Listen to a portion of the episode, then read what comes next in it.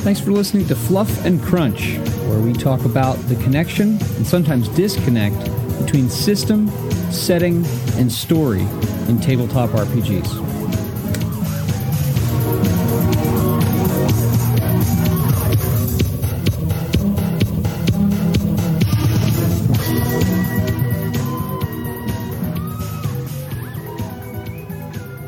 We are recording. Does that does that say employee of the month or what? What does it say on it? Yeah, it says employee of the month. Okay. What's the And picture? This is uh, it's a soldier. Oh, oh, okay. Cute. How are you today? I'm good, thanks. How are you? I'm all right. I'm all right. Doing all right.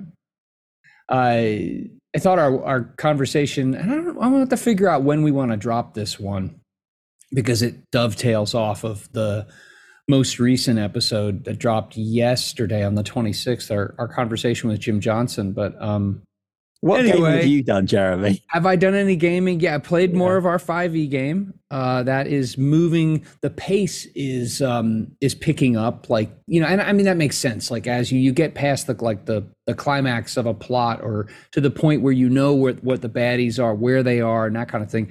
Uh, we're we're in that zone, and so things are starting to happen uh, quickly. And we just hit seventh level, which that makes people in 5e land happy and stuff like that. you got a level. Uh, although not much, ex- I don't know. Odd levels is always good if you're a caster because odd levels means a new spell class, a new Oh. spell level. So seventh would be what level four spells. So That's why two of the four players were happy. Uh huh. Yeah. Okay. if you're a caster, every time you hit an odd level, it makes a difference. But if you're not a caster, it's like I'm a oh, fighter, and I. I picked up a I picked up an okay, but I don't think particularly useful in this campaign um, archetype ability. But whatever. It's it's it's it's like I said, we're steaming right along. It's been it's been good. It has been actually very good. Me looking back on now being a player for like almost six months straight, which it, I don't I don't remember the last time. It's probably been 15 years or more since I've done that. Um, it's uh, it it's been good. So how about you? Uh, no, we did meet, but then Brian hadn't had time because of work commitments to do anything on his game. Um, so we just played more wrestling again. So, and I think it might be well the same this week. It's just like I've I've done my bit, so I don't really want to like plan something else because I've finished my D and D bit, and I don't really want to go ahead to like whatever the next game is. Um, while we're kind of like Yeah. Brian's meant to be finishing off his D and D game, but then he just hasn't got the time with work stuff to to finish off. So Right. I don't know what's going to it's going to happen. But I'm glad I finished my bit. Like my bits, my whole storyline is is done, so I'm happy with that. Cool. Um, Very good. Well, let's get on to the topic of the day, which is our review of the Star Trek Adventures Captain's Log solo RPG. As I say, going dovetailing off our conversation with Jim Johnson about it, which I thought was really fascinating. I know you still got Han there, and I've still got Yeah, because I'm still doing the same topic, so I didn't Yep, change. same topic, same backgrounds. Um, so neither of us, front end, neither of us have played this yet. We have not played the solo game. And so we're going to avoid comments on like, this is how it plays, because we would just be talking out the sides of our heads if we tried to do that. So we're going to focus on what's in the book, what we've read, and what we think of it at this point. And then if we get around to playing it, maybe we'll do a, a play report or something like that in the future. Um, so, how do we want to go about this? I've got the table of contents in front of me. Um, I figure we just do what we normally do. We kind Yeah. of skim through the book and and pick in stuff up. So I mean, we can forget chap- chapter one's like what's in the book, so we can forget that. yeah, the book is a little over 320 pages long. I know I was a, I was surprised when we got the PDF. Like that's that's a long book for a solo. 336 Okay. is the PDF with the Um, covers. But I think part of the thing is because they do another, they do like a streamlined version of the rules, and that's. Yeah. But having said that, the rules don't take up that much space, so it's not that that's taking up the space. But I guess because there are rules for character creation and like the rules are in it, it's longer than you know. If if it just been a, a solo add-on, it wouldn't be this long. Yeah. Um, but yeah, and, and remember, he Jim said that this is in part the hoped for target audience is people who have not played and don't play Star Trek Adventures, and so they would need. You can't just say, "We'll do this with the rules" if people don't know it. Uh, one thing I want to throw out though, uh, you you say yeah, the rules aren't really that um, they're not that that different from Star Trek Adventures, but like I said, the book, the PDF's 336 pages, and that's what the front and the back matter. Um, over half of that, just over half of that, I would categorize as background. Yeah. Like getting to know Star Trek and getting to know what Star Trek is all about and getting to know the different eras of it. And uh, that's over half the book. That is 178 pages of the 336 pages is that. The rules section, the rules of play is about uh, what, about 40 some odd pages. And then there's a section that's another like 25 some pages that's called playing captain's log that takes you through examples of the steps of the process. So really if you wanted to slap those two portions together, you're looking at about 70 pages worth of rules and examples and flowcharts and stuff about how to go about doing the game. And then the balance of the book, the last like 70 some odd pages is um is tables, matrices they call them to make it sound more spacey. Uh, but uh, but it's it's just uh, it's random tables. That's how the book breaks down. Yeah. So, so chapter one, forget chapter one chapter we could go into this in more detail but essentially they give you a bunch of background on star trek. So you know we have a sec we have a section on society and then we have one on technology which is you know there's a lot of stuff in here. So like you said it's you know you can read this if you if you know very little about star trek or if you know enough but don't really understand how something works. Yeah. Kind of that kind of stuff what kind of different weapons we've got. I think you know what? I, here, here's what i'll say. I think that if you are a like let's say you're someone who's a, a relatively new star trek fan or you'd consider yourself to be only a very like low level fan that like you know you've seen some of the movies you've watched maybe some of the newer series but you don't have like like if you're not steeped in you haven't watched a bunch of next generation. You haven't watched a bunch of the original series movies. If you're like a discovery and dreadful jj abrams movies you know if if you're the last like 15 years of star trek this will fill in so yeah. many potholes. It'll connect so many disparate pieces and you'll see this coherent whole that is star trek. I think they do a very nice job of of presenting it that way so I'll carry on. We've got this thing on service protocols, and in that is really weird because they have a two page spread on Starfleet's naval tradition and lexicons. That seems very odd to have in a solo game because if you're playing by yourself, who's like no one else is going to care. I don't, you know what though? I think for a sense of feeling like it's, you know, you, you give yourself the, the, um, not what's the word? Verisimilitude. I think I'm pronouncing that correctly. Yeah, yeah, that's right. That sense of realism. Yeah. I think like if you're going to write because this this and as a you know teacher of sorts, I love the fact that this game encourages you to write. You know, not to write things down, but actually write. Um, I think having this sense of like what amidships, what does that mean? Center line, what does that mean? Like these naval terms, I think that's cool because if you incorporate that into your writing, then you look at it later, it's going to look and read like a captain's log, which makes it feel more real. We get a whole page on that thing that Janeway only uses when she feels like the Prime Directive. Oh yeah, that thing. Um, here, uh, if you own the player's guide or the GM's guide, or you own both, and you see that like 20% of each of those books is verbatim, it's the same thing because it's the same background. I will offer a judgment here, and I'll say that the background and the way that the Star Trek as an idea and a property and a, a phony future history is presented, I think in Captain's Log, this presentation is the best of those three by a long shot. Um, like I think if you're a Trek fan and you went through and read st- read this, you would, oh yeah, that, or you would make connections that you maybe hadn't before. And these were things that they they did in Player's Guide and, and GM's Guide, but I think they just, I just think it's presented more effectively here. Yep. Then we get a nice section on eras of play where yeah, kind of goes in like literally breaking it down. So we have the the the bit we don't talk about, enterprise. Uh, and then we get so essentially what they call they call it Federation and Empire, but essentially they're talking about original Star Trek. Yeah.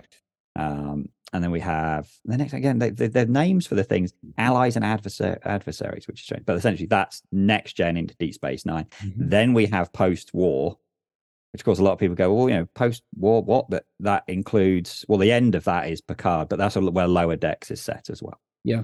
Of course, if you've not watched Lower Decks, you have no idea what's going on in that. I really like I really like in this section of eras like I I think looking at you know sometimes it's if you want to get into how things feel you have to get into the details. Like original series feels original series era feels different than next generation or deep space 9. But sometimes for looking for like like an overall vibe or like I said, looking at Star Trek as a single entity, when you pan back and you look at these different eras alongside one another, for me, that's a that that that kind of gets the juices flowing, gets me thinking like in a Star Trek mode. So I like again how this is how this is presented. Like I think the balance and the explanation of what each era is and what makes each era what it is um, would be useful to a player or a GM, and that's something we haven't I- said here. Yeah. and it's, it's good to point out the kind of like the you know the whole point of the original Star Trek was the whole five year missions thing, the exploration thing, and that's how next gen started. By the end, that kind of going, and particularly like Deep Space Nine, obviously, not just the fact that it was based on a starship, therefore they uh, starship space there that space station, therefore they couldn't do exploring, which is not true. They went through the wormhole. But obviously that just by the end of it it was all about the the dominion war Uh, you know it had gone into that whole thing. So like lower decks then hits on the idea. Well actually what happens next is that they do go back to like you know the the, the exploration the five year mission. Um see now when i played with scott and brian i played actually beyond that i played in the essentially the time period of star trek online where because it's an MMO, they wanted to create a load of conflict. So they have kind of like loads of stuff kick off, and, and that's the setup for that. But that's, I think I played maybe just at the start. of There. They do give us a bit on the temporal Cold War, but again, that's Enterprise again. So let's pretend that's not in there. Um, and then we get the 32nd century, which actually, if you're really interested in like, well, I want to do, I mean, this is why I really hope we get a second discovery book. But if you really want to do, well, I want to go, you know, boldly exploring it and we don't know what's going on, well, that's quite you know that's a good time period for that because like you know there, are klingons and actually we don't know if there are klingons. Mm, maybe we do or don't. But like you know it's all of the aliens we know and love but like the federation isn't really a thing anymore and and so there's you know there's a lot of changes to the politics but the kind of a lot of the other stuff is there. The technology is all crazy wacko in the future as well though. Um, but that makes it, you know, after Discovery's first two series, where it's like, what the hell are you doing? You're just making up random stuff. They then got to do, oh, we're actually going to do Star Trek now. All right, cool. It took you three seasons to get to it, but well done for getting to do Star Trek eventually. Um, so that's quite cool. And then, you know, they give us two pages on that. So that's actually, that's the only information we have on that because we don't have anything on that anywhere Yeah. else. Now, Uh, go on. I was to say after that, it, it talks about the different styles of play, and uh, and and I think it's important if you are if you're considering this book. It's called Captain's Log, which obviously very powerfully implies that you're going to play the captain. That doesn't that doesn't have to be the case. And so this uh, this chapter where it talks about this part of the book where it talks about styles of play, talks about admiralty campaigns, or maybe you're playing an admiral, uh, you know, controlling like a, a fleet or parts or a task force um, cinematic campaigns, campaigns that are individual episode or see, you know, it it it addresses a lot of the things actually that are um, that are mentioned in the uh, the GM's guide for GM advice about different types of Star Trek. You don't just play Star Trek. There are different types of approaches, like mindset to like how long is the burn for the plot, how long it's going to take for things to develop. Um, how big is this going to be in terms of scope? Are you talking about like one quadrant or one sector or whatever? Um, this goes and explains those things over again, but it, I don't actually find this redundant. This is a return to the same set of topics that the GM's guide addresses. But again, I think that the, the team is just learning, and I find this a more effective and more thought provoking um, uh, presentation than I did from the from the GM's guide. So if you have that already, I think you'll have a a, a better read from this one. Even if I you like, how then they kind of they go into then sort of the difference between if you were going to be more like the movie based things where big stuff happens and higher stake to as opposed to sort of like you know the TV things where Yeah. they're season long arcs so things are dragged over longer things. And then um, different ty- different types of mission like science Yeah. focus and tactical focus and you know political intrigue. And i mean they're teasing out all the kinds of things with examples from the movies and the the series. All the, i mean and when you and this is where like i said panning back and looking at star trek big picture i think is useful because you recognize like wow you know there's like every different kind of plot type you can find in in star trek. And it sits in this this this certain kind of backdrop and there's an interplay between that Star Trek backdrop and the political intrigue story that makes it a Star Trek political intrigue story. And so there's information about these are all the different types of things you could do in captain's log, whether you're a captain or an admiral or a commander or whatever. Um, yes, there's, there's a lot of, again, this is, we'll come back to this a bunch more times, but there's a whole bunch of different suggestions there, which even, you know, which do, even if you were going to just use this because you know, this is your first look at Star Trek role playing, this is, there's some really good stuff in here for how to Yeah. just what to run. Um, then And we I get, think the, the, the first time I'll mention this at least is that if you are a Star Trek GM, Star Trek Adventures GM, and you're actually not interested in playing a solo game or running a co-op game, which is more GM-less or GM light, not traditional GM role, there is a lot in this first half of the book, a lot that's really valuable for a GM. So at that point, we've done 70 pages and it's all just sort of background Mhm. and the world and ideas and how it could look like. And then we get into character creation rules, which I mean, I don't see the need to go over this in huge amounts of detail. It is, it does have a life path thing. Um, but it is more simple than your character creation. Uh, well, your characters for normal Star Trek, mainly because you don't have what are we missing? Are we missing? We're missing talents, aren't we? Talents, So we still have we still have our six attributes. We still have our six disciplines. We still have focuses. Um, but then, and actually, one good thing about focus is we get nice big tables of suggested focuses Mhm. for um, for the the six disciplines, which is cool. Um, but there, and we get values, which values I guess, a little bit more important, arguably. Um, we yeah they, they because they aliens. because they values take up some of the space narratively that talents would mechanically so they they are a little little more but yeah those the random tables and the then the the detailed explanations of how the different attributes play out like like control. When faced with violence when faced with a physical problem when faced with an intellectual or emotional problem like how does control look differently in different situations? They talk about that for each of the the attributes. So again all of like this here we are on page 75 and we're just getting into mechanics.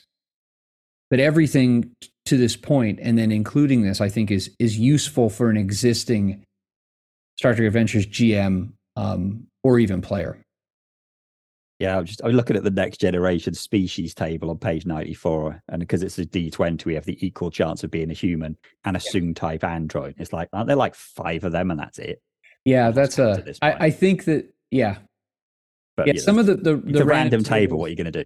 yeah what are you gonna do Uh, anyway, so they give us lots. They get there's there's a lot of uh, there are a lot in that table of different um, of different species, and then they give us a nice little thing of how to make your own very Mhm. quickly.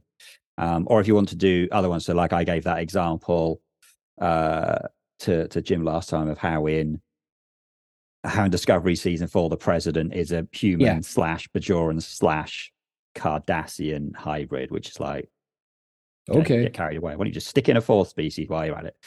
Um, anyway, but you know, th- th- so there's a rule there. You could look at the other ones and compare them and go, well, that's what I want to have. Um, again, like we said, we got a, a nice life path thing. So by doing, if you followed the life path, you would do the thing that we like about life paths, where just in creating your character, your character will have sort of a little bit of a backstory and an idea of how they were brought up and maybe what drives them. This will generate your values.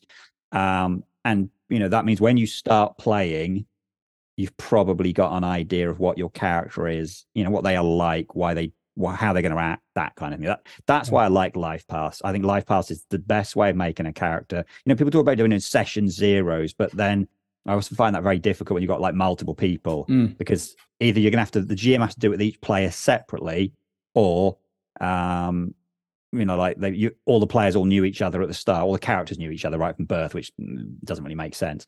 So everyone does their own life path thing. They know how their characters are going to work. Now, in this case, you okay, you solo, you only have one person do it. But I just I like the way that having done a life path thing, you have a you have might have a grasp on what your character is like, how they're going to yeah. play, why they do the things they do. You know, unless they died in character creation.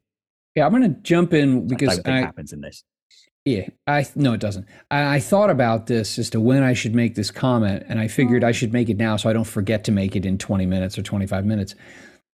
Here is a place where if you have zero interest or plans to use this for its stated purpose, if you're a Star Trek Adventures GM or player, especially GM, and you are considering this book, this is where the utility kicks in right away, like really concrete utility, because you've got all these random tables for focuses, for values, for species based on era. So if you need NPCs, boom, you can just get some D, you need two d20 some of the uh the random tables are from 2 to 40 because they you know they take two dice uh, most of them are are you know it's it's a single die 20 roll but you could generate so many things. And even if you're i mean if you're sitting there like oh good lord i have i have to run a game in two days. I have no idea what i'm going to do. I'm just going to start rolling and, and generating some like random crap in the form of some npcs and maybe an idea will come to me.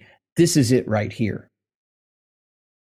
Super powerful. And the, the list of races i mean they left out the pictures and they left out the talents. We talked about that with jim last week. And that enables them to include a metric crap ton of species. Um, yeah, I mean, it'd be nice if the pictures of the characters were in the book, but at the same time, it's not difficult to just go on the internet and type. No, not at all. And then there you go, you have a picture. I'm happy trade off for that because there's no way that they, I mean, the page count would be obscene with yeah. all the species that they have. So yeah. I'm fine with that. If you don't know what a Kazon or an Illyrian looks like or a Horta, Horta looks like a shag carpet with some styrofoam glued to it because that's probably what it was uh, just go look it up. So yeah, lots of species. And again, here's a terrific way. Just I would just look through these and think like uh Kzinti. Like if you've never watched the silly cartoons from the 70s and you don't know what the heck the Kzinti are, you never played Starfleet battles, just reading through here and looking at ideas, I, I think as a GM, this could be a um a wellspring of of ideas. Um, we do again get alt, uh, not so creation in play. So yeah, exactly like you would do. Well, the same idea as Star Trek Adventures. Um, the character development rules are slightly different. You said mm-hmm. this because really what they're doing here is like when you hit a milestone, essentially the idea is you're meant to change things. So you can like put one attribute down, one up, and discipline one down, one up, and swap focuses. So your characters aren't getting better, better. they're just different. Um, yeah. And it explains why in the book, and Jim kind of explained it last time, is actually from one episode to the next, characters do seem to like be able to do different things if you were desperate, like if you wanted to start, like, like hypothetically, particularly if you were say, I want to start with like a lower deck style thing, but I'm going to play this for 10 years. Yeah. Hypothetically, and I want my character to actually get better over time, then there's you could just go and look at the Star Trek Adventures rules for you know advancement. It wouldn't be actually you know, that would be a that'd be an interesting way if you're going to play this solo. That'd be kind of a cool way to like plan it that way. Like, okay, I'm going to play here, like the first log or two that I, the first game or two I'm going to play. I'm going to be in the academy and then I'm going to be yeah. on my cadet cruise. And then I'm going to, you know, you just map it out how you want. So you could even say like each of your adventures could be there could be years between them between promotions and assignments. Like each yeah. each adventure you you play for yourself could be a different assignment. Yeah, almost like cool. Conan style. How like yeah, you know, you don't we don't have to do the story in between. It doesn't have to be like, serialized. Yeah, like it can truly yeah. be episodic. Yeah, which is a cool idea. Yeah, and um, incidentally, the, let me just throw this in here with the life path. There's stuff in here for Klingons as well, with like houses and junk like that. So you, you you're not just the the default is Starfleet, but you can play non traditionally Federation peoples within Starfleet. We do get a nice little thing on how if you want to take your Star Trek Adventures character into the simpler yeah. uh, Captain's Log character, how you do that and going the other way, which is two, it's like two pages, so it's super straightforward. Yeah. Um, I think you know what I think it could be cool. You know, because when you make your traditional Star Trek Adventures characters, you have you have you know two career events. You know, ship blows up from under you. Uh, you know, solve the diplomatic dispute. that'd be kind of a cool thing just for yourself if you wanted to flesh out your character and have some random elements thrown at you for you to have to think through. You know, you've got your character that's a commander in Star Trek Adventures, and they survived a, a you know a, a ship being destroyed. You could say, well, that happened when they were a lieutenant junior grade. So you could just yourself play through this and recreate your character as Lieutenant JG and have that ship explode or be destroyed or whatever. And that for just yourself, like getting to know and fleshing out your character, I think that'd be a great way to not necessarily retcon your character, but just fill in something for yourself. Uh, we then get, again, just like STA, rules for creating, I say rules, great your ship where you basically take a basic ship and then you add on a few bits and pieces. And that is kind of simplified a little bit but they give us a whole bunch of different ships and mm-hmm. like and from every single star trek period. So again going all the way back to enterprise and then going all the way ahead to the 32nd century we get um, a whole bunch of things. Of course that does mean that we have a janeway class but i'm going to just yeah. just pen that out of my book that never happened There's just no scribble it out class. Although the one above that potentially is worse. There's a friendship class. yeah. Um, I don't. Is that from the series? Uh, is that like? Is I mean, that from? I yeah, I don't know because I don't really, with the exception of sort of like yeah, I don't. I haven't really paid attention to the different class, the ships yeah. when they're in the 30 seconds because they're still on the Discovery. So there are other ships, but I hadn't noticed they'd been given like official names. Yeah. So I don't know whether this is they made this up or this has been announced in the program. I don't know. Um, but but yeah, there's. A, in the 32nd century you have uh, you got a couple of different things. But yeah, you're right. There's a huge list of ships. Uh, if you have Utopia Planitia, a lot of them there's going to be a ton of overlap. Yeah. But not 100 percent. So there's if you already have that and you're thinking about this, you will get some utility in the form of some extra ships. Um, and strange, we do get ship talents, so that we didn't get people talents because they were like, there's no real need. But obviously, the ship talents are things yeah. here like ablative armor and the cloaking device, which without those, then your ships that like don't have the cool stuff they can do. So we do have ship talents. We just don't have, yeah, we just don't have people talents. And again, there's there are some random tables. There's the ship talent matrix, which you roll three dice. So it goes, the results go from three to 60. And you have a ton of what could be random. Like let's say, I, I just thought of this, you know, you're you decide that um, you're running Star Trek Adventures and the uh, your your player ship is going to encounter some kind of like uh, like ship graveyard, like alien ship graveyard around some kind of a ancient whatever. And so you just need to come up with a handful of ships with different pieces and parts. Just roll here. You're you're good to go. So then we do hit chapter five, and we do get into the rules of play, but there is overlap here between. So there might be which we have to about. There is overlap here between the solo play rules and the actual rules because the idea is is that you kind of you you basically roll you have you kind of create an episode and a mission, what the mission type is, and then you actually roll encounters throughout that mm-hmm. And then so the rules for both how the solo bits work are kind of merged in here through it. So we'll kind of try and piece it out as we go through it. Yeah it, it's interesting the uh the it's actually on page uh, 184 you know it says create your character it has a, a seven step process. Create your character and ship. Okay select your mission type. So there are matrices for general types of missions that you can either select from or you can roll from. And then you go through this process of generating an incident, theme, advantages, and complications. Like basically, you're starting from big picture and you're progressively narrowing it down by adding details to, okay, this is a, a deep space exploration mission. Um, what's the incident? There's a neutron star that's giving off weird radiation. Uh, what's the theme of it? What are the what are some things that could be helpful or challenging right from the jump? So what you're doing is you're you're using these random tables or just picking from them uh, to sketch out the basic, like the foundation of this episode that you're going to play. Taking you to the fourth step, which is roll your encounter. That's like how does things actually start? What's the inciting incident? The first, you know, the before the credits roll in your first episode. So we have to then go into some of the solo stuff. Yeah. So the idea they have here is that you have you have a, a main objective, and you're going to have a bunch of scenes which go. And the way they say suggest this, please, say each mission has three acts, And now they suggest that each act has five scenes. Now, that is why on the thing called the mission tracker, we have 15 slots on the mission tracker.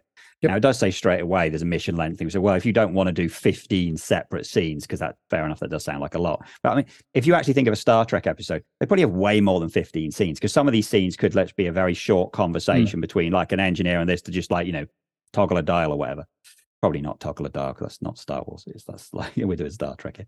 Um, but you know that that's so. It depends how long this. You know, the scenes are long, and because you're doing this, ideally, it's designed at this point at solo.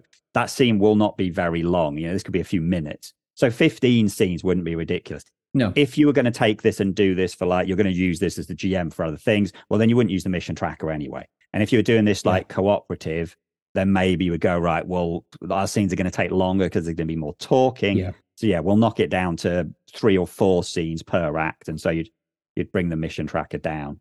So I do think us- that the the that as default structure, three acts, five scenes per act. There's a there's a good amount of explanation that's it's Star Trek like specific in that it's obviously for the purpose of you using this book, but it's there's a good amount of writing in this book about like storytelling and how stories are structured and how plot is structured um, and how you know the three act plot is, pretty standard um, in a lot of literature and, and, movies. It's what we're most used to uh, whether you recognize it or not. And, I th- and I'll, I'll, I'll call this out. I, I think they do a nice job. For someone who's like trying to think if you're a gm and you're trying to think about how can i think about thinking about thinking about i mean it that way how can I think about thinking about putting stories together? The stories are more effectively constructed. There's good advice in here about that, and and this structure that's provided on your reference sheet is um,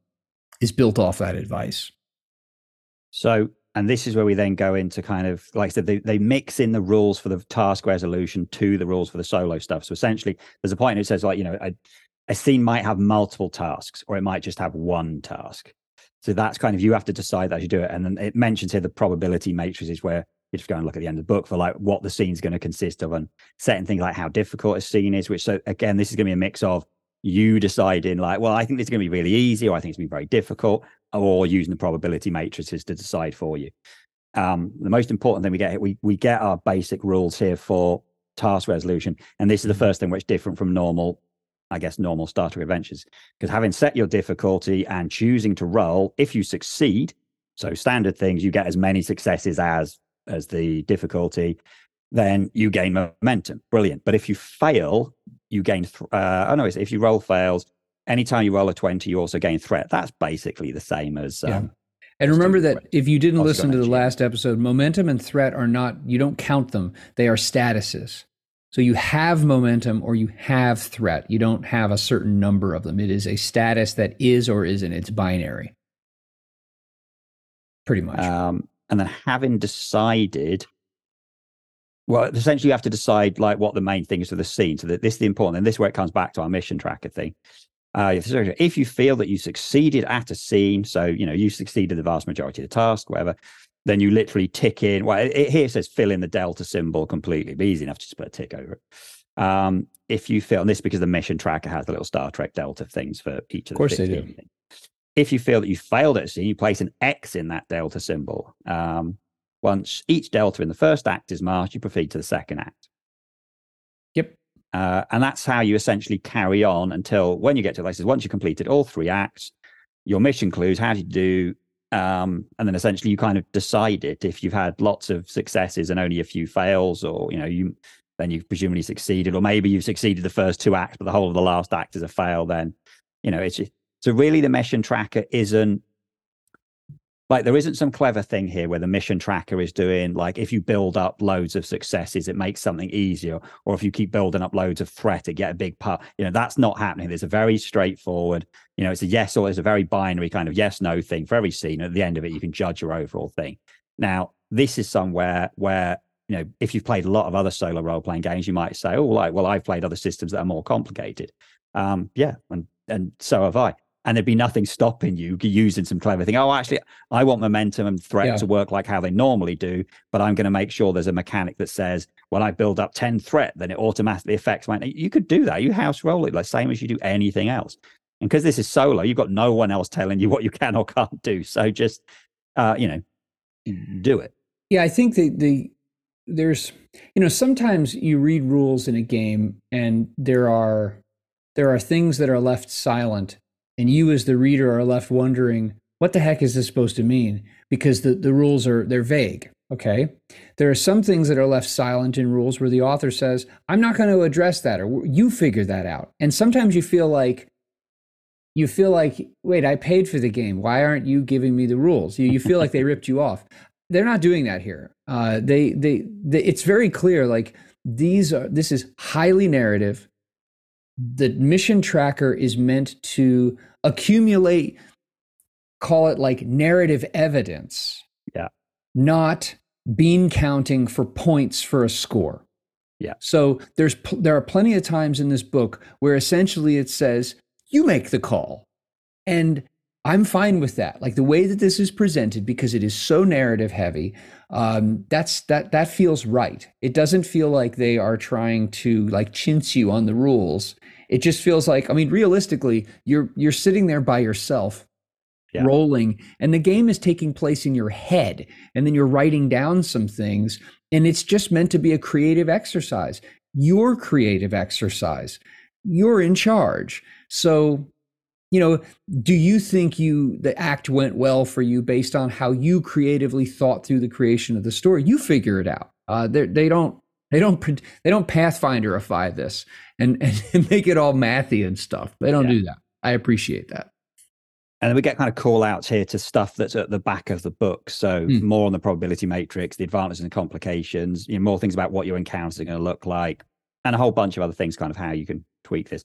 We get some more explanation here on on essentially this idea of a momentum and threat, which, like you said, you, you, there is a point of momentum. You either have momentum or you don't, and there is threat or there isn't. Now, the one weird thing I still find about threat is like once threat is generated, is this thing you choose whether threat is spent immediately or stored for later.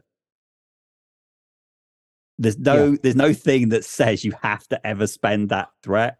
I mean, I kind of feel like if you ever generate a second point of threat because you can't store up threat, then the second oh, threat should just trigger wait, straight away, something like it, that. It, no, it, it, I think this, this solves it. On page 192, it says, It is your decision whether you want to spend or save threat. You must either immediately gain some form of a complication, there's the immediate use of it, or increase difficulty during the next, next task roll. So there's your store for the future. Either you suffer the problem now, or on your next roll, whenever it comes up, that threat gets expended by making it so. And, and the, the, the difference here is when you when you use threat to increase the difficulty, it means you have to roll two successes, not mm-hmm. one. Um, but you know they, they've, they've made it really straightforward and it's simple yeah. and they could have made it really complicated yeah they could have like a lot of solo player games there's a lot of bean counting and and checking thing and tables and like I've, I've seen ones where you know you're having to kind of cross reference how many successes you got so far with whether you think something's easy and it gets weird you know you have to sit there with an awful lot of paper in front of yeah. you trying to work out it's kind of thing that what you really need someone to do is have written a computer program for you at which point why aren't you just playing a computer right game?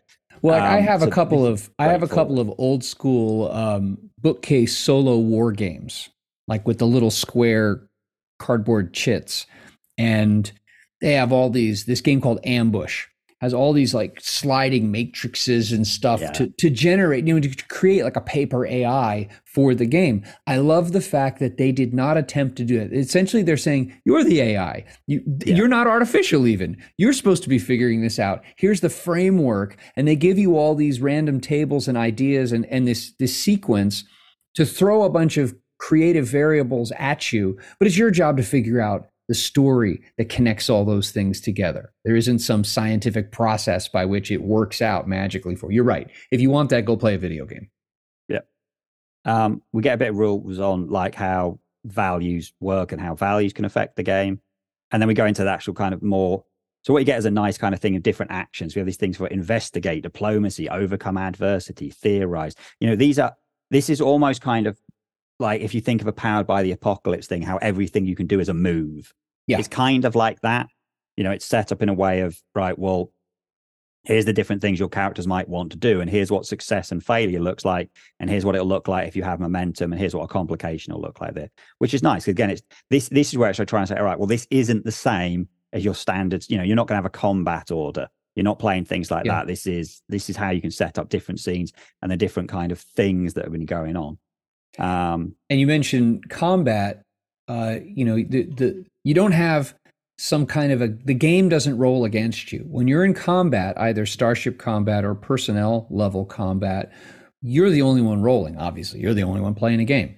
When you roll if you're successful you apply a hit to the opposition. If you are not successful you fail you apply a hit to yourself problem solved. So you're not even rolling for like there aren't um you're not creating other characters that are sitting there and you're using their stats to roll against you. It's like when you fail you suffer a consequence you not a con- consequence like a complication but then you you you suffer a uh, a hit. And um and you can be you know taken out of the scene if you take enough hits. So i i think it's a clean way to not over because you're right they could have complicated this thing like from here to gibraltar and it, it would have just been a mess and they chose not to and i Yeah, appreciate so that the like the conflict rules are really straightforward Yep. and even when they go into like tr- they add bits on which you can do but it's still not super complicated and then they've got stuff for starship which again is starship's done but it's nice the kind of flow charts um where they, they even give us like you know a harder version and an easier version yeah but again we have a basically a flow chart for how starship combat works. And it's like i said it's pretty similar to yours that if you succeed the enemy's hit and if you fail you're hit. This this is the kind of thing you might go right if you were actually going to you're playing star trek adventures as standard you may well want to go but i don't like the starship combat so i'm going to use the simplified version out, of, out of captain's log. Everything in here is a it's not it's i don't know simplified or streamlined i don't know which one you go whatever you could dicker over the word but it's nothing in here is rules wise so fundamentally different or No. from the original rules it's just a different version of the rules and i think that if you wanted to make this more complicated layering in what's already in Star Trek Adventures, adding it here and there where you want it would be easy. I mean- Likewise, if you want to use some of this stuff in Star Trek Adventures, like the Starship Combat rules, I don't, I don't see it as a, a hard trade out. It's, it, I think it's a smooth translation, or would be. it, it, it reminds me of the difference of how like different ways you can run scenes in cortex where like some versions kind of like leverage where you'd run an entire fight scene purely and clearly on you roll a dice that's the score you get and the other person can roll a score and if they beat it then you just win the scene done and it, you Yeah. know three rolls and the entire scene's done and you then narrate a whole massive combat where elliot beats up a room full of people. Or when they came to marvel heroic every single punch and kick and action was a separate role and the bad guy rolled for their defense the next player went and it took ages. Th- this is kind of that.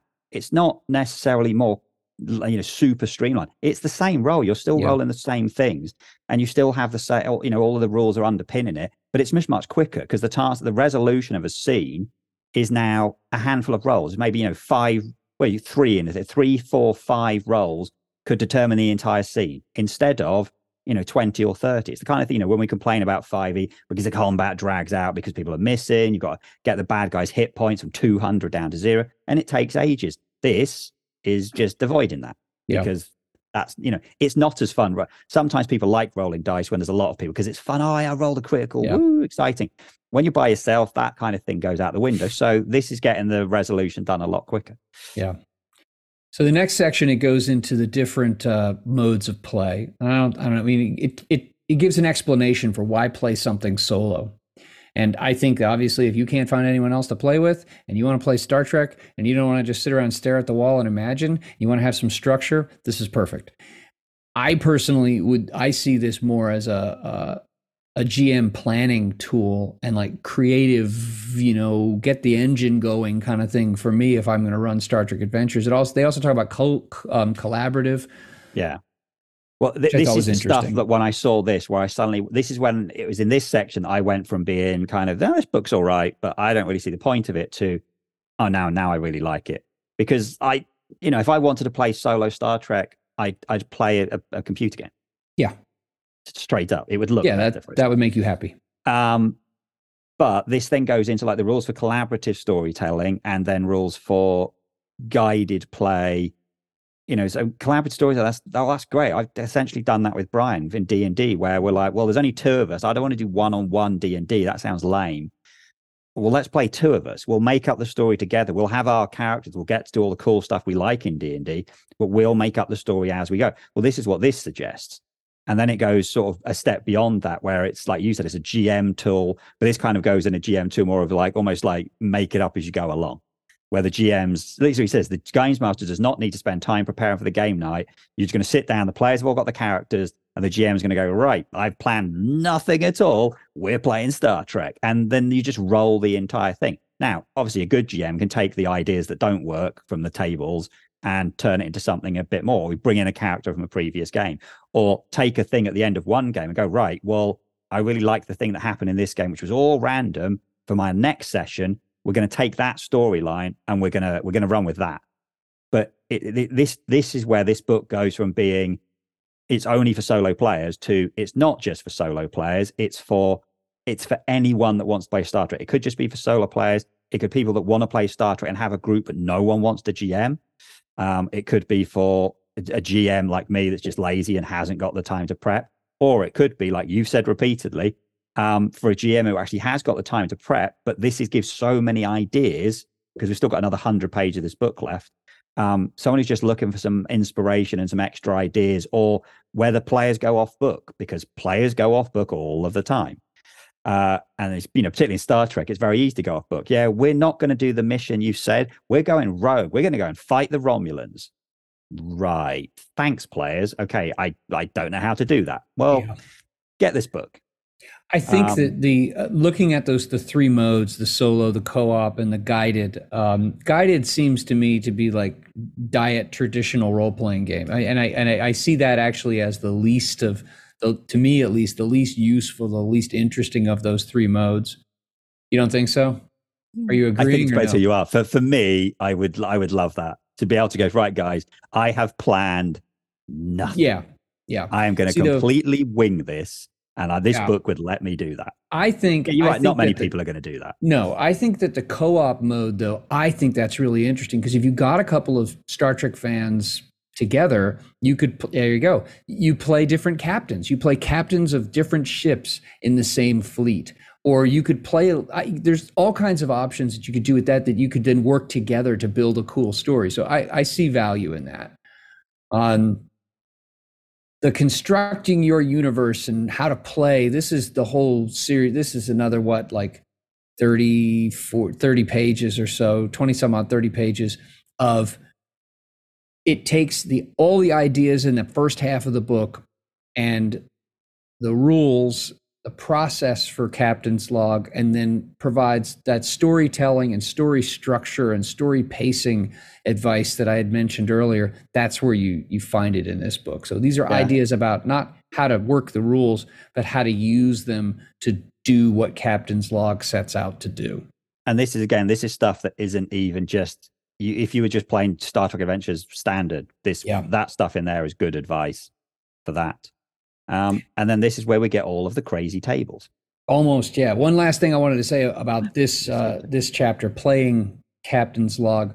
I think it's important to have a chapter like this for a game like this because solo RPGs they're they're atypical. They are not that common. Uh, they're a newer thing. I know that Tunnels and Trolls was solo 40 something years ago and still can be now. But by and large, role playing games are not solo events. And so I think having more information about how to go about doing it using the, I think that's, I think it was smart that they did that. Yeah. Um, and uh, yeah, and valuable. But now we get to the, the big chunk at the back. I mean, I'll, I'll, our first thing is a really straightforward probability matrix, which is just for kind of the players decide do you think how likely do you think something is or isn't and then you roll on a, a d20 Yeah. on the table for whether it's yes or no. Very straight. You, you I know, like see that that. lots of other things. But then everything else from there, this is where it's useful for again. This is where it doesn't matter whether you're playing a solo or co-op or lazy gm not what they call it, but that's what I'm calling it. Um, It or is. you're using it as just GM tools. You know, we have tables for literally. I mean, the crazy thing is that there is a mission type table which has 18 different sub things, and each of those sub things has 20 different things. I mean, that's basically what, is what 400 different missions. I mean, so if you were playing Star Trek once a week, that's You have about 70 pages. years. I Okay. mean, that's a lot of there is about 70 pages of random tables with prefatory remarks that explain and give you Yeah. some ideas. You know, there's just there's so many different things. If you had no idea, if you were the uber lazy GM and you wanted to spend 5 minutes planning, you could come up with an evening session or like if you're sitting and thinking, all right, I, I want to run a, a, a season for Star Trek Adventures, you could just roll through this for ideas. And it's more than just, oh, it's a diplomatic or it's a defense mission or it's espionage or first contact. It, like you said, it goes into deeper detail. Like there are 20 planetary planetary exploration ideas, there are 20 political ideas, 20 research and development. It just goes on and on and on in a good well, way. yeah, because then we get like advantages and complications, and we Mm. get a whole bunch of different like where the encounters are. You know, assuming they're Yep. not just in space, like tons of them. Um, but then we even get things for like momentum spends, which is great because you can again use that if you were just using this in the normal game, just useful stuff like things that happen, what what you know, what good and bad things might happen. then we have threat spends as well. So this is the kind of thing like one of the things we like about 2D20 is the idea that you can spend threat on cool stuff, but when you're playing a pre, you know, a pre-bought, you know, from Modiphius, that'll have threat spends in it. When you're making up your own, maybe it, sometimes it's hard to think, oh, what could I do for a threat spend in this scene other than just, you know, ninjas arrive? What do I, I don't Yeah. know what to do with it. Um, but here they give us, you know, it's more, more threat, more random threat spends, which you can, you know, it doesn't have to be random. The whole point of a random table is you can roll it on random, or you can just pick the thing Yeah. that looks cool and use that. Well, um, and that's the bit that that that section there with all of those tables. That's the bit where this book again becomes really useful. Yeah. Well, I mean, um, looking at the, the looking at the table of advantages, and advantages is just supposed to be things that could like they kind of temper what's going on. Maybe there's a helpful primitive species. There's a redundant systems involved, lucky circumstances, uh, historical historic precedent, advanced prototype, and there's there's an explanation for each. of these. There's like one sentence explanation. And then on the complications table, it's like disease outbreak, infiltrator, mesmerized crew. Like, and these aren't necessarily, this isn't the plot itself. This is a wrinkle or something that you could throw into it or use to to like color the plot. Uh, again, yeah, you could either roll or just look through it and come up with ideas. You know, you so so what if you roll like, okay, the type of encounter, it's an abandoned place. So you rolled 16, orphanage with dark past. okay. I don't know what that adds up to, but And then actually, it's funny because then the next section is about allies and adversaries, but actually, it's more random tables because the whole idea is you're just rolling your skill, and a success is one thing and a failure is another thing. So we don't need stats for the bad guys. So instead, what we get is like archetypes for the bad guys and where the bad guys are from and the bad guys' goals and bad guys' tactics. And you know, we get we get rules to like randomly create monsters, like how big they are and how they what they look like and their behavior. So it's just loads more tables of stuff and, and Yeah. space tables, and it just we just keep going. Um, and we get a whole bunch of sections then for for planets again, which is which is great because that would be useful again for just normal Star Trek things. Be able to create a bunch of but included. Is there a whole table somewhere in making the names for the planets? Did I Yep. imagine it? I can't where that is. and Um, and like how many planets are in a in a system and sector and you know there's there's a whole set of pages you, you talk about the the uh, random threat spends. Those are categorized. Gravity hostile alien entity psionic incident ship in distress. I don't I, I don't see sitting at the table as a GM and rolling on these because I can't think of anything for threat. What I see myself doing is when I decide, okay, there's going to be a ship in distress. That's going to be one of the things going on in this this episode. and I look at this list and I go, collision, computers malfunctioning, engines malfunction. I'm going to put those in the back of my head for when complications are rolled or I want to spend threat. I can go ahead and I have some some other ideas on top of like what seems right in the moment. Yeah, I mean, there's just so much good stuff. Even like we have ship damage, including cr- how many crew are killed, and then at the end we get a whole bunch of just random additional matrices for yep. like just other stuff that might be happening, and that's where we get this weird name generator thing. And so there's just there's so much good stuff in here. Yep. Um, so again, whether you know it, it's called Captain's Log and it's intended as being a thing that helps you play solo, but for me, the reason I love this book is that this book could help me play Star Trek in lots of other ways. I, I I'm never going to use this book to play solo, but I might use it to play with Jeremy online right. because we do a podcast and like you know this this is quicker than playing normal Star Trek. True. Uh, and you know so we could easily just do a cooperative or they call it collaborative storytelling. We could just we could spend a couple of sessions doing some cooperative Star Trek games. Yeah. Um, you know we could I could use this with my group because I often don't have the time to do whole sessions to either, you know, I could plan it ahead. I'm, I, yeah, like I said, I, it's unlikely I would just sit down with nothing, go, I'm just going to wing it and roll some stuff because it could turn out to be terrible. But certainly it would only take 10 minutes then to roll a few things on the table to give me a starting point and then, right, we're going to go with that. Yep. Um, and if you're running out of inspiration as you're playing, there's just so many tables that do so much cool stuff yep. on it. So, yeah, it's definitely worthwhile getting it. Yep. And actually, right near the back, they have the captain's log quick reference, which shows you all the different where things are, where they're found. That's that's easy. And then it has yeah. the yes or no probability matrix, which if you haven't seen it, it's it's a table that has um, seven degrees from highly probable to highly improbable, and then you roll die twenty based on your decision. Like, hey, I think this is 50-50. Yes, no's Yes is 1 to 10, no is 11 to 20. Whereas if you get to highly probable, yes is 1 to 18, no is 19 to 20. It just moves in degrees. Um, so that's really important throughout the game. Um, I think the only bad thing about it, if you were using a solo, there's a lot of tables you'd have to go through. That's a lot of page flicking. Would be yeah. really handy if someone did like a digital version of it where you could like click on the table you want and it pops it up and you click on that table and it rolls it for you and tells you what score you got.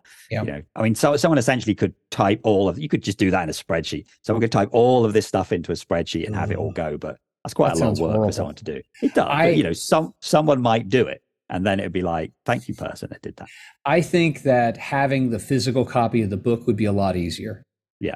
You know, the the the the PDF, uh, the the page numbers and stuff, they're they're bookmarked. Um, but I find popping around between pages on a PDF harder when you're trying to look up something and like you know stick a finger here and stick yeah. a you know you, you, could really easily make use of those slim um, post-it notes the little like ones yeah. that look like little rectangles and put those throughout um, as you work through it so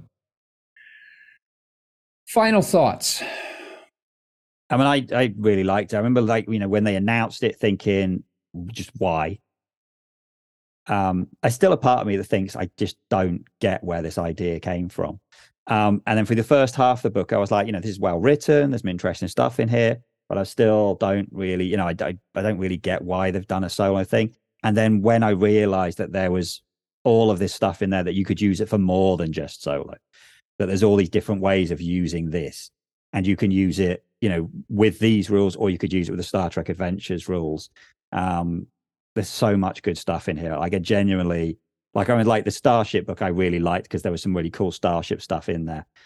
But I think this is maybe even better than that because I think any any GM or anyone that's thinking of playing Star Trek and doesn't have a GM, which is therefore that's kind of everyone, um, could find use of this book. I just yeah. I'm, I'm, I'm, really amazed at how good this this book is. So yeah, to me, I look at it the next purchase after the uh, core book. Yeah, like after or instead of the core book. Yeah, after you and I talking through this, and you know me, I've been reading it, and I like again, I haven't played it yet. It, I, I don't, I actually don't look at this as a purely solo RPG that happens to be Star Trek. This is a terrific reference book about Star Trek, about Star Trek storytelling, about storytelling, a terrific toolkit for primarily Star Trek Adventures GMs and to a certain a lesser extent players, but very you know, huge for GMs that happens to present different play modes, solo, co-op, guided, that fits with those things. So I think that's maybe a better way. If you're a Star Trek Adventures GM, don't look, well, this is a solo RPG. I'm not going to do it. You will get so much utility out of this Yeah. book. So much, so much mileage. I think that's the funny thing is that even on the you know the front of it says Captain's Log solo role playing game, advertise it as a solo thing, and that's how they advertised it. Then the back print does say, oh, you can play it co-op with your friends, or you know, or the GM could do it, but it it you know it could have gone bigger on the on the other stuff it lets you do, which is luckily that's what we're doing. We're we're going to shout from the rooftop. This is brilliant, everyone buy it. Um, yeah, I, I'm amazed at how good this book is, and Yeah. I kind of hope that they do similar things then for, let's say, Achtung! Cthulhu, or because I because a huge chunk of the work in here is the table. You can't port this into something else. No. You could do all the work yourself, um, but yeah, Yeah, I'd love to see like a, the other ones. I really hope that these rules, like the structure of the rules, are added to the SRD. Definitely hope. But yeah, I mean, yeah, you could be inspired by the SRD to land at these, but it'd be easier if they just put them there. But you're right. You can't just copy and paste the tables because the tables are full of Star Trek, Star Trek specific stuff for the most part. Um, but I would love You could do to it in home. this. You could you could do Homeworld. Uh, yeah. Okay. Um, Funnily, funnily enough, Yes, you could. Uh, yeah, I could. I could totally see this for um, like Conan. I know Yeah. Conan, but I mean like the the lone the lone uh, savage warrior. I could totally see that for this because then you don't you just move from place to place and kick ass. yeah, yeah, I, I'm really impressed with this book. Yeah. I like. I just. I maybe it's one of those things because my expectations were so low that, and it's like it's, Right. it's easy to exceed my incredibly low expectations. But uh, uh, I no, I think it's, it's just a really good book. Uh, yeah, yeah. It. I, I believe it is. I was curious. Like I didn't actually have. I didn't have a uh, an opinion going into it on the front end. I. But I was. It exceeded. As I read, I, I kept seeing more and more and more value, and the way that it's written and the way that it's organized is it's very intuitive. It it it as a book flows very well from front to back. Yeah. Um, so cool. Look at that. Unequivocal. Two thumbs up, two snaps up in a circle. Yeah, it's good. But go and buy it. Yeah, there you go. Go and buy it. We don't get a cut. Damn it. Should have asked for a cut. Thank you so much for listening. You can visit our show's homepage at anchor.fm slash fluff and crunch. That's F L U F F N C R U N C H. We would really appreciate feedback and reviews on whatever podcasting platform you're listening to this on. Thanks so much.